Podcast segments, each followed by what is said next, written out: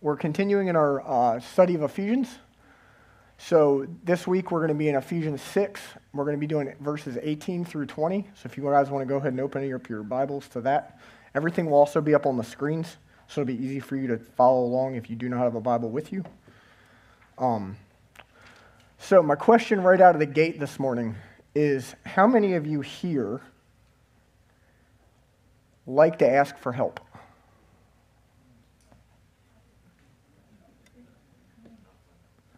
Yeah. So, for those of you that don't know, I work in the IT field, and um, one of the things that's great about where I work is I've got a group of guys around me, and having a group of guys around you in the IT field is fantastic because you can bounce you can bounce things off other people, and you can troubleshoot problems, and it's very it's a very great part of the troubleshooting process when it comes to technology and computers and things like that. But it's still, even though I have that resource, it's still incredibly hard for me to ask for help. Like I want, I just want to know how to do everything. Um, it's definitely a, it's definitely a smack on my pride when I have to ask for help for something, and when I have to, when I have to realize that I'm, I don't know everything. And so this morning, this is kind of what we're going to be talking about. We're going to be talking about prayer. And honestly, prayer is the biggest ask for help that there possibly can be. And more specifically, we're going to try to cover, I'm going to try to cover three topics for those of you taking notes. Uh, the three topics, or three points I'm going to cover are one, prayer is a necessary part of our lives. We cannot live the lives Paul is calling us to live throughout the book of Ephesians without God. We need God. Secondly, once our relationship with God is solid, our earthly relationships are then restored. This then leads to unity and growth in the church. And lastly, unity and growth in the church then leads to the spread of the gospel, regardless of opposition. So, first, let's read the verses together, like we always do and uh, then we'll get into it. Now, it's only three verses this morning, so it should be super simple. All right, ready? One, two, three. Praying at all times in the Spirit with all prayer and supplication. To that end, keep alert with all perseverance, making supplication for all the saints, and also for me, that words may be given to me in opening my mouth boldly to proclaim the mystery of the gospel for which I am an ambassador in chains, that I may declare it boldly as I ought to speak. So let's look first at verse 18. Praying at all times in the Spirit with all prayer and supplication. To that end, keep alert with all perseverance, making supplication for all the saints. The first thing that I want to make abundantly clear this morning is that is our dependence on God. If we look back at the previous verses, um, from last week's message that Dale preached through the armor of God. Um, the idea of putting on, taking up, and receiving God's armor all require an attitude of dependence. We can't live the Christian life that we're being asked to live by God under our own power. We need God even, even prayer itself is dependent on God. We listen, I want you to I'm going to read two verses to you. We have access to God only through the finished work of Christ. Paul says earlier in Ephesians 3 11 and 12, this was according to the eternal purpose that he has realized in Christ Jesus our Lord, in whom we have boldness, boldness and access with confidence through our faith in Him. So we have access to God only through the finished work of Christ, and God hears and responds to us only through the continuous work of the Holy Spirit. Romans 8 26 and 27 says, Likewise, the Spirit helps us in our weakness, for we do not know what to pray for as we ought, but the Spirit Himself intercedes for us with groanings too deep for words. And He who searches hearts knows what is in the mind of the Spirit because the Spirit intercedes for the saints according to the will of God. So, this prayer for strength from God that we see here can be seen as a major way in which we appropriate this divine armor that Paul is talking about. However, our prayers should not be limited to just certain times, such as spiritual warfare. I think it's important to make clear here that we should not limit our prayers to just those of supplication and asking God to then fulfill our needs. I believe that all prayer, whether it be prayers of praise, thanksgiving, supplication, or even confession, is evidence of a heart dependent on God. Even though we aren't asking God for things, in these times of prayer, when we're praising Him, for example, or when we're confessing a sin, we are still acknowledging Him in those prayers for who He is. And those prayers, in and of themselves, reveal our dependency on Him and our trust in Him just as much as when we're asking Him to fulfill our needs. Amen? Amen. All right. In fact, Paul has made it clear throughout his letter to the Ephesians that prayer, that prayer plays an undeniable role in the life of the believer. He began the letter with a prayer of blessing and praise. He followed that with a prayer of supplication that the Ephesians might know the greatness of God's power in Christ. He then encourages the believer to give thanks always. And now here he is instructing us to pray for ourselves and for others. But Paul's emphasis on prayer is not just found in Ephesians. Let's take a look at some other verses. Philippians 4 6. Don't be anxious about anything, but in everything, by prayer and supplication, with thanksgiving, let your requests be made known to God.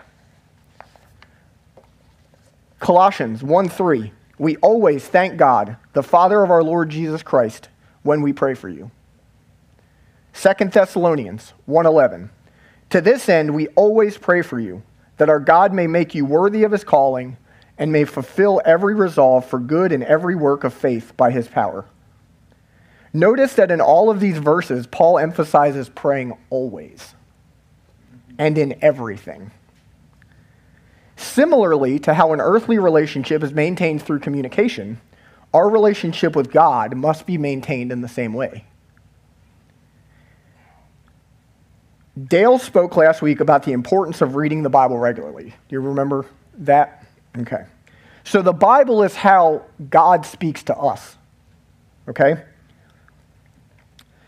I hopefully am now making it clear that the way that we need to speak to God is through prayer. Okay? Think about think about earthly relationships for a minute. When's the last time that you had a solid earthly relationship with someone where you just never talked?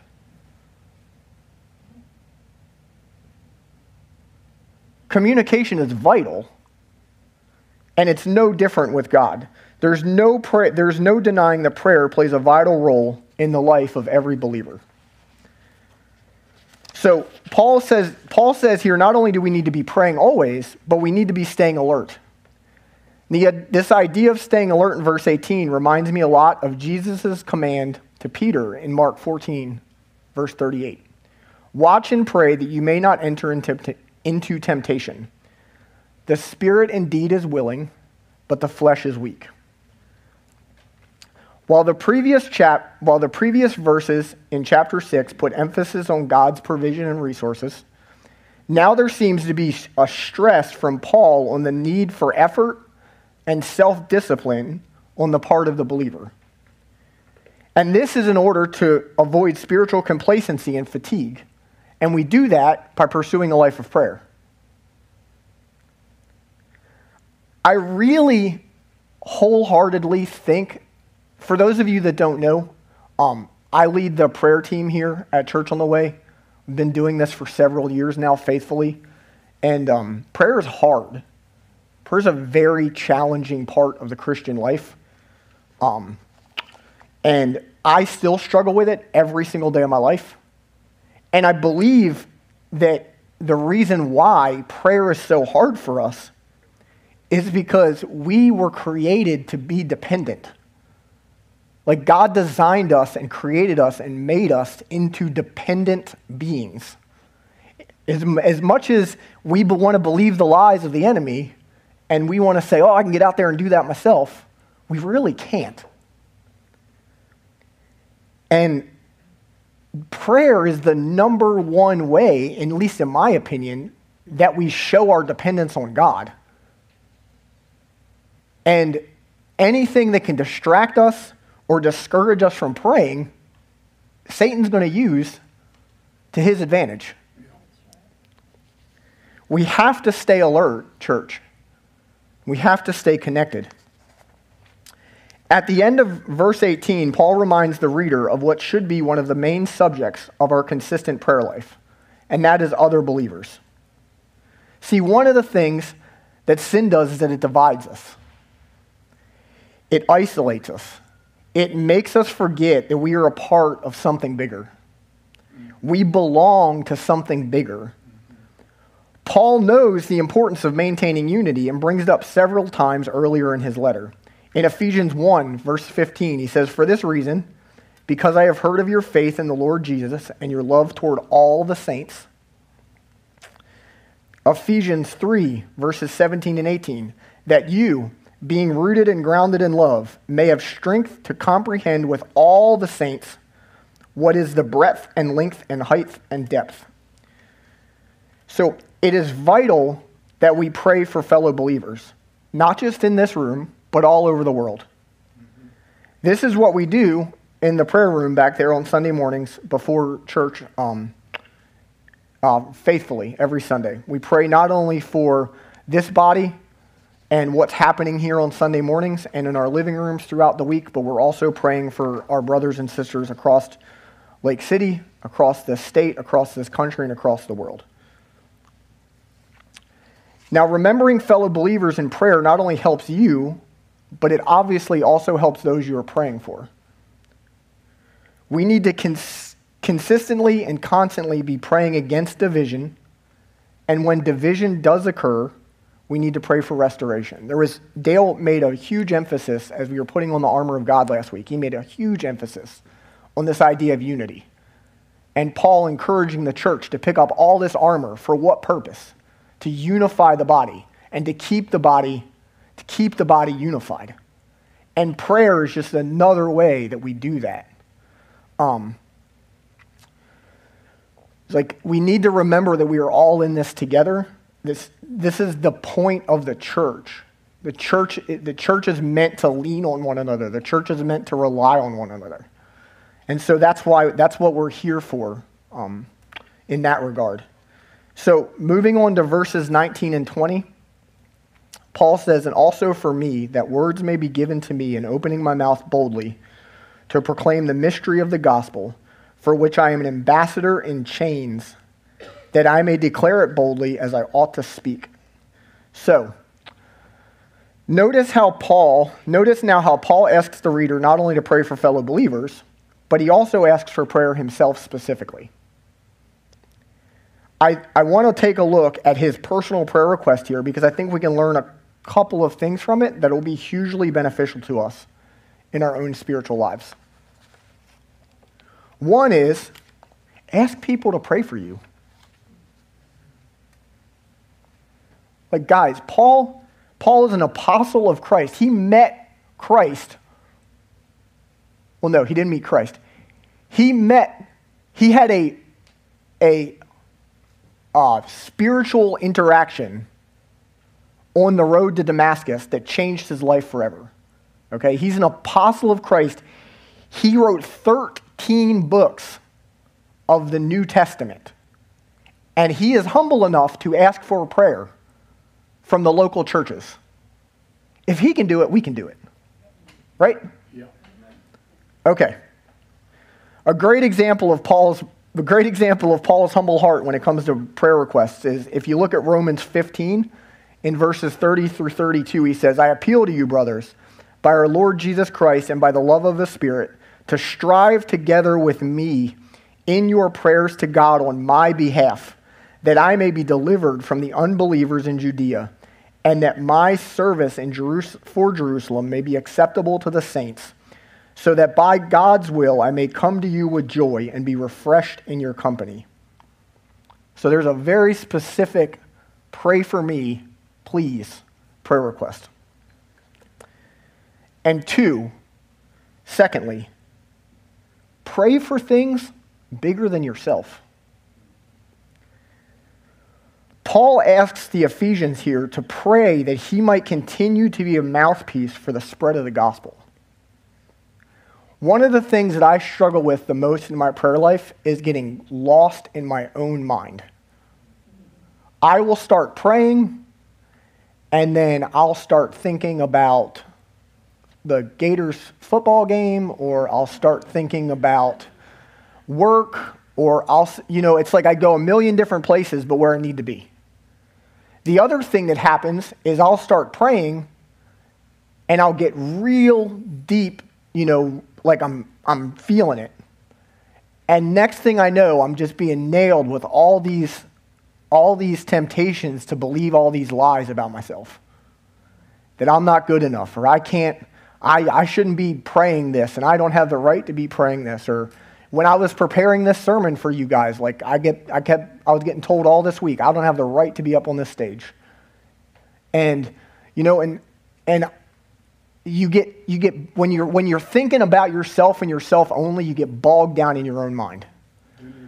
One of the things that, one of the things that's helped me considerably as I've learned more and more about prayer and, and learning how to be a more consistent prayer warrior, as people call them, is pray for other people. Pray, pray for things bigger than yourself. Because if you're not focused on yourself and you're focused on your neighbor who is struggling with cancer or struggling with a spiritual situation or whatever, you don't know what's going on in his spiritual life. So all you can pray for is what he's asked you to pray for. And that helps you stay real focused it, it doesn't allow your mind to wander to a million different places and get caught up in a million different lies. And it's rewarding in that when you pray, God answers prayer. He does. And you will see those answers come to fruition. And then that only encourages you to pray more and more and more and more. So, so I, I, would, I would encourage you, secondly, again, like pray for, pray for things bigger than yourself. Um, I want you to notice something. I want you to notice something here in verse 20. Paul describes himself as ambassador in chains. So, this is a three word description that he uses here in this text, but it's a very powerful description in three words. So, we know from Luke's account in the book of Acts that Paul was put into prison as a result of his ministry. So it is very possible that as he was writing this letter to the Ephesians, he was locked up. So the chains that he's talking about are real. His opportunity to share the gospel would come only when he was brought before the council. So they would let him out, they would bring him out basically to court, they would ask him a bunch of questions, and then they would just throw him back in jail because they didn't like his answers. But that was his, that was his chance to share the gospel. Okay? So Think about his situation here and compare it to your own. Paul could, in this, in this verse, Paul could have asked the Ephesian church to pray for his release. But he didn't. He asked them to pray for something bigger than himself. He asked them to pray for the spread of the gospel. Would you pray the same as Paul?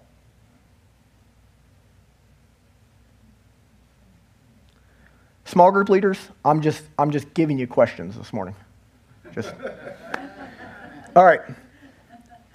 Paul also understands that the gospel is very much a mystery to the unbeliever. Making known, the, making known that mystery is not purely a human effort, but it relies on God's grace. This is another reason why Paul asks for prayer. It shows that he is dependent on God not only for the revelation of the mystery, but also for its proclamation. When we approach the unbeliever with the mystery of the gospel, whether corporately here on Sunday mornings or with a coworker over lunch during the week, we should do so in prayer. Why? Because it is not us who saves. Notice, notice also Paul's use of the word bold in these verses. The realization of our dependence on God for the spread of the gospel should lead us to proclaim it boldly, no matter our circumstances. Why? Because we have enough, church, we have nothing to lose. Paul understood that it was God who saves, and his identity was confidently in Christ's finished work. Remember from Ephesians 1 Christ is seated, he's done. Do we have that same boldness in our presentations of the gospel? If not, are we asking others to pray for us as we live out the gospels, as we live out the gospel in front of our communities? I want to share one more quick thing before we move on to the application this morning. Okay? I found it interesting the way that Paul describes himself as an ambassador in chains. In the time of Paul and his writings, an ambassador would have had diplomatic immunity. Now, for those of you that don't understand what di- diplomatic immunity is, it basically means that you are high enough up on the government food chain that if you get sent to someone to be put into bondage or slavery, they can't, they can't incarcerate you because you have immunity. So by Paul, by Paul describing himself in these three simple words, ambassador in chains, okay, he, for the reader, he's creating an oxymoron. But at the same time, he's painting this beautiful picture of the gospel. Because here's Paul in jail when he doesn't deserve to be in jail. He's taking a punishment that he doesn't deserve for the sake of the church. Mm-hmm. Who else do we know that did that? Jesus. Jesus. He's, he is showing Christ's willingness to take punishment that he didn't deserve by replicating it in his own life for the sake of the church. Found that really interesting. And just a great small, like, you, it's one of those things you just read over and it just like doesn't even faze you until you read the commentary on it. And you're like, oh man, that's great. All right. So, application. So, how do we apply these three short verses to our own lives? First, I think we need to take a look back at all the things Paul has talked to us about through his letter, throughout his letter to the Ephesians. It's a long list. You guys ready? Maintaining the unity of the Spirit, attaining to maturity and building up the body of Christ in the face of false teaching, living lives of righteousness, holiness, and truth dealing with anger, cultifying, cultivating edifying talk, loving others, valuing words of conduct, conduct that are free from sexual impurity, worshiping and giving thanks, submitting and loving in and through marriage, obeying and avoiding provocation in child parent relationships obeying and abstaining from threatening in slave master relationships, and finally, putting on the full armor of God. So, hearing this list should make it pretty clear to us that the lives that we are called to live are, are countercultural. They're pretty paradoxical. And most importantly, they are impossible apart from God. Church, there is one thing I can stress this morning more than anything else is that we need God. Amen. We are dependent on God and we must seek God out in prayer always. As the disciples failed to do in the Garden of Gethsemane, back my, my reference to Mark 14 verse earlier, we must stay awake and alert. My challenge to you this morning is this are you doing all of these things? This list I just read. You got all these boxes checked. Okay. From his, from his book, Spiritual Wakefulness, Ewald Lovestam says, For the one who fails to keep awake, for the one who fails to keep awake but is entangled and absorbed in this world and age, this becomes hindering and devastating for the prayer life. Let me read that again. For the one who fails to keep awake but is entangled and absorbed in this world and age, this becomes hindering and devastating to the prayer life. If you are struggling this morning, church, start praying and don't stop. If you think your prayers don't make any sense and you aren't even sure where to begin, let me remind you again of Romans 8 26 and 27 and encourage you to commit it to memory. Likewise, the Spirit helps us in our weakness. For we do not know what to pray for as we ought, but the Spirit Himself intercedes for us with groanings too deep for words. And he who searches hearts knows what is the mind of the Spirit, because the Spirit intercedes for the saints according to the will of God.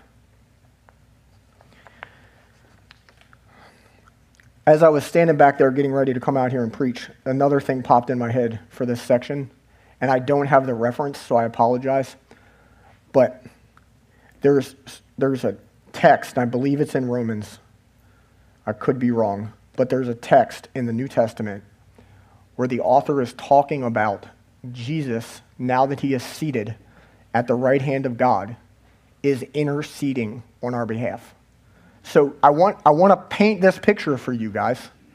Those of you struggling to pray this morning, those of you that are concerned that you're, you're getting to the ceiling and it's just stopping.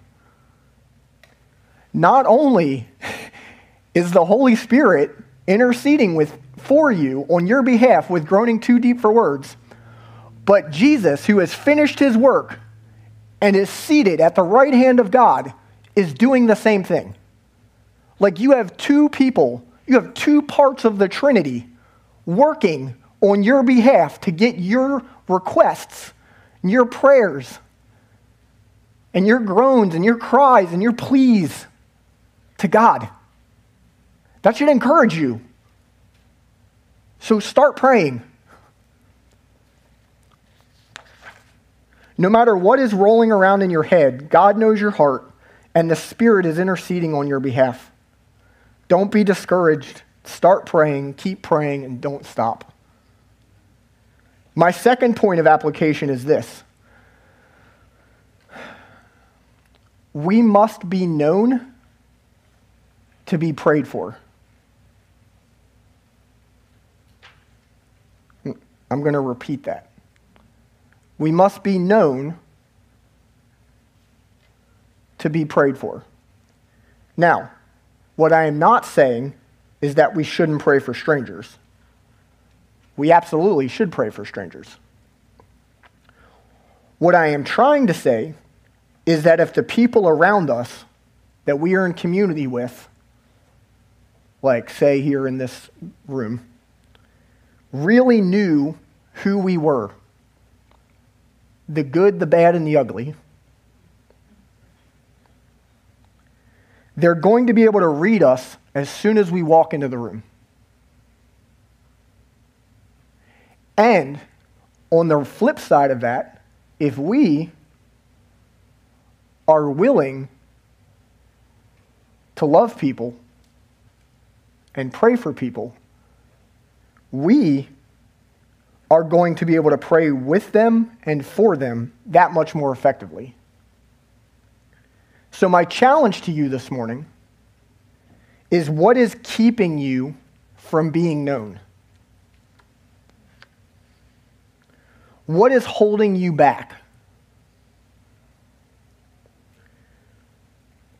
Will you share this week with someone whether it be in this room or maybe even a small group or a DNA?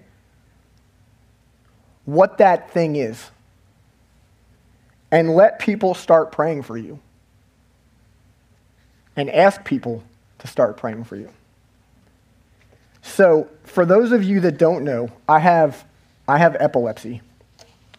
I got diagnosed, it's adult onset. I got diagnosed in 2012, so I'm in it 10 years now, I think. Um, and for the longest time, I never asked anyone to pray for me. And I never told anyone how much I was struggling with it emotionally and mentally because I, I sit in that room back there on Sunday mornings and I listen to people with more debilitating issues than I have, and there's more pressing things going on in the world. And it's like I just I just kept telling myself that I could handle it. And um and one thing that's really I've really learned probably in the last six months or so, in the last, well, yeah, six months to a year, um, is that I can't handle it. And so I've finally started to ask people to pray for me. Um, and with that. So that's like that's just an example of what I'm talking about. Um, so, my last point of ap- application this morning is this. So Paul was in prison, and his priority was not himself and his own well being, but the furthering of the gospel and the growth of the church. Okay? So I think Paul describing himself, again, as an ambassador in chains, gives us the realistic perspective on Christian existence in a fallen world. Our assignment as believers is not meant to be effortless and trouble free. No. So, third challenge this morning. How much opposition are you facing in your daily life? How much kickback are you getting from a culture that is so far removed from the gospel?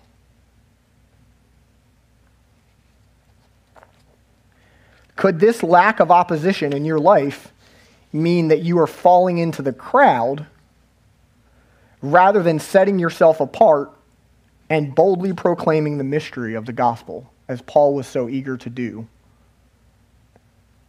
in Ephesians?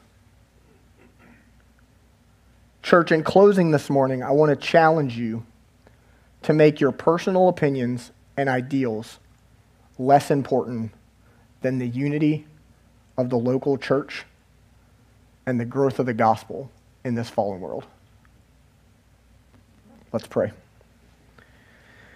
God, I thank you so much for the opportunity to come up here and share these sh- short verses, but, but meaty verses, God. And we're so grateful for your word and just the impact that it has on our lives and on our hearts, God. And I pray that every single person in this room this morning, that they would leave here changed by it.